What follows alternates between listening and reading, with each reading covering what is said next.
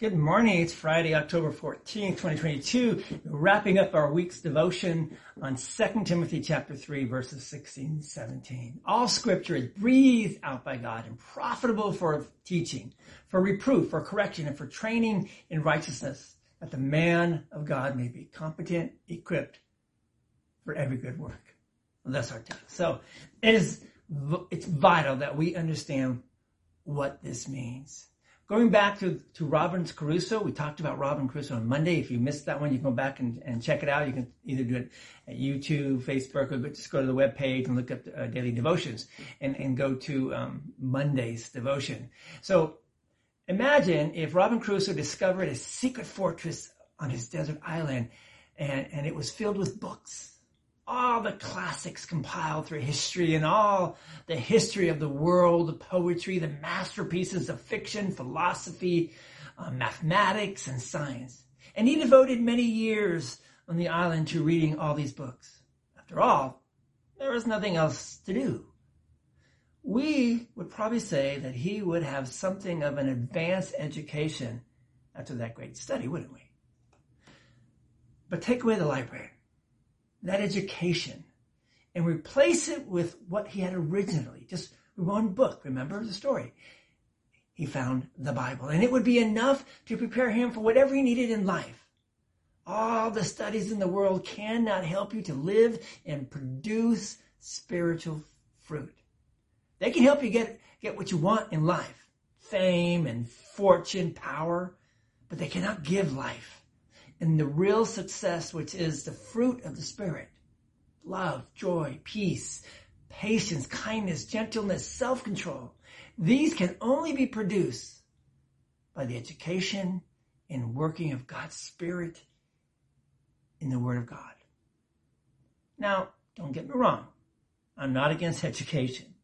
I've had plenty of it myself. I have a library full of books. You can see that behind me lots of books. And most of them, quite frankly, are not Bibles. There's a, sh- a shelf full of Bibles, and then there was a shelf that has some of the Bibles in the original language, Hebrew and, and, and Greek. But unless the number one source of your understanding, your knowledge, and your living is found in the scriptures, then you are studying and reading and living in vain. What is the key to open the book up to be a lifeline, to be adequate, to understand the truth within? The Holy Spirit must be your guide. No human being can understand it without the tutor of the Spirit.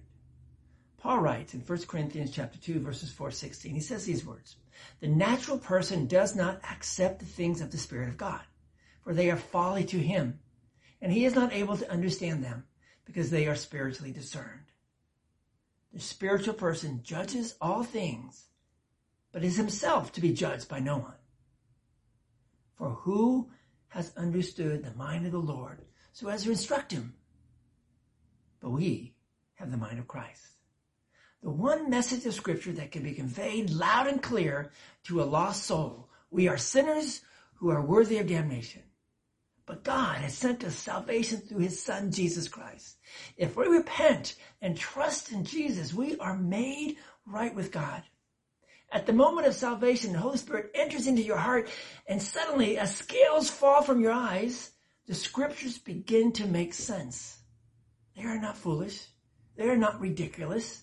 They are not stupid. Instead, they are the source of food and life equipping you for service. Pray with me, would you? Lord, thank you.